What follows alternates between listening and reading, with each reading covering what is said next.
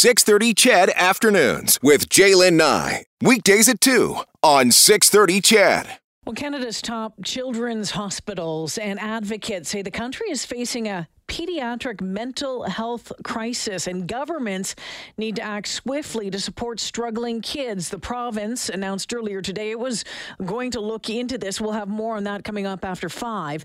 Now, several children's health organizations have declared a, a code pink to draw attention to uh, the issues facing Canadian children. It's been organized by Children First Canada, and Sara Austin is the founder and CEO. Let's find out what's going on.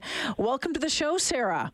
Hi, good afternoon. Thanks so much right. for having me. So tell us about this uh, this hashtag Code Pink. What have you found? Well, Code Pink represents a pediatric emergency, and that's really what we are facing right now. Kids' lives are on the line.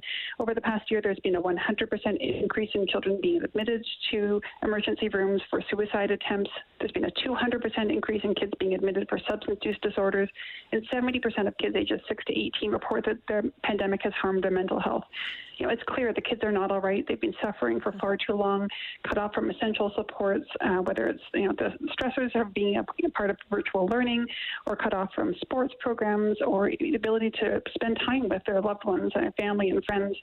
Uh, kids have really suffered gravely, and it has reached a tipping point. Yeah, and it's and it's a it's a tricky thing. When you talk about access to mental health, when you talk to access for treatment for substance abuse or, or anything like that, that tends to be there tends to be a long waiting list at the best of times, Sara. So, what are you asking? Uh, what are you calling on the governments to do? Well, we have called on the federal and provincial governments to hold an emergency First Ministers meeting. We want to see them treating this as the crisis that it is and providing an emergency response.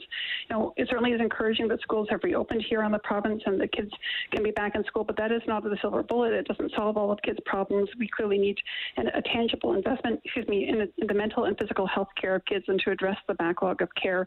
You know, the long wait times, as you mentioned, for access to mental health mm. services is putting kids' lives in danger. I can't. I can tell you that not a week has gone by during this pandemic when I haven't heard from a parent, a grandparent, or a young person themselves about serious mental health episodes of suicide attempts, uh, self-harm, eating disorders. You know, I could go on and on. And I speak regularly with frontline practitioners who just say they've been swamped with needs. They can't keep up with the demand, and there's clearly a need for an investment of resources to address this backlog in care. Sara Austin is the founder and CEO of Children First Canada. Before I let you go, you, you talk about, um, you know, calling on, you know, the, the Prime Minister, getting the First Ministers together, having a conversation and, and, and, and, and, and, and sketching something out here, looking for uh, some investment. What would be best case scenario right now? You know, you can ask for those two things. Best case scenario to help deal with this situation. Well, we want to see a bold investment in addressing the backlog of care. Children's health experts have estimated that they need at least $450 million to address the mental health needs of children, and that's not even touching on the, the physical health needs mm. of the backlog for surgeries, wait times, rehabilitation.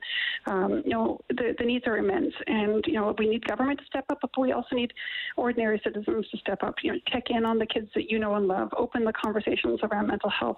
Don't wait. Don't ignore the, the warning signs. If your child is struggling, you know, reach out to a healthcare practitioner if they're in crisis go to an emergency room or call a crisis line.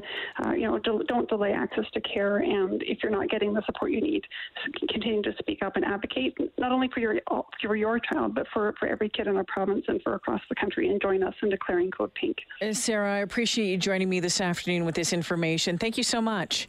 Thank you so much. You take care. Sara Austin is the founder and CEO of Children First Canada, and uh, you can read the reports. They've been out for a couple of days now, but uh, it's not just just uh, Children First Canada who are waving this flag, but a lot of a lot of the pediatric hospitals right across the country. And I know a lot of you have texted me over the course of the past 15 months saying, "Hey, yeah, you are worried about uh, about your kids. You're worried about uh, the impact of of uh, of the pandemic on them." And you know, we've had numerous conversations uh, about the impact from you know from babies, toddlers, all the way up to teens. So um, they're calling, as you heard uh, for an emergency meeting, an investment in uh, in some of these areas. And yeah tricky parts right? Mental health area uh, substance abuse. We know that that tends to be um, uh, a long wait list to begin with